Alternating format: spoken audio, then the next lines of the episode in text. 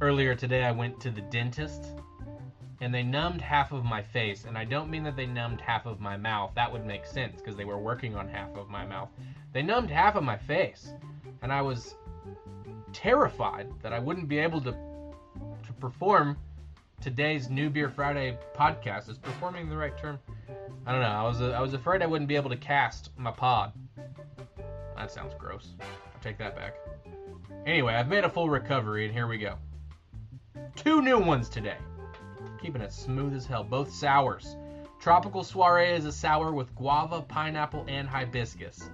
It is essentially a Tommy Bahama shirt that we changed into a beer. It's tropical, it's floral, it looks great on old men. Uh, I I wish that I hadn't said that last part. I I take that part back, but it is like a Tommy Bahama shirt in the other ways. Other beer is Wedding Weekend. Normally, when we make a weekend beer, it's a stout.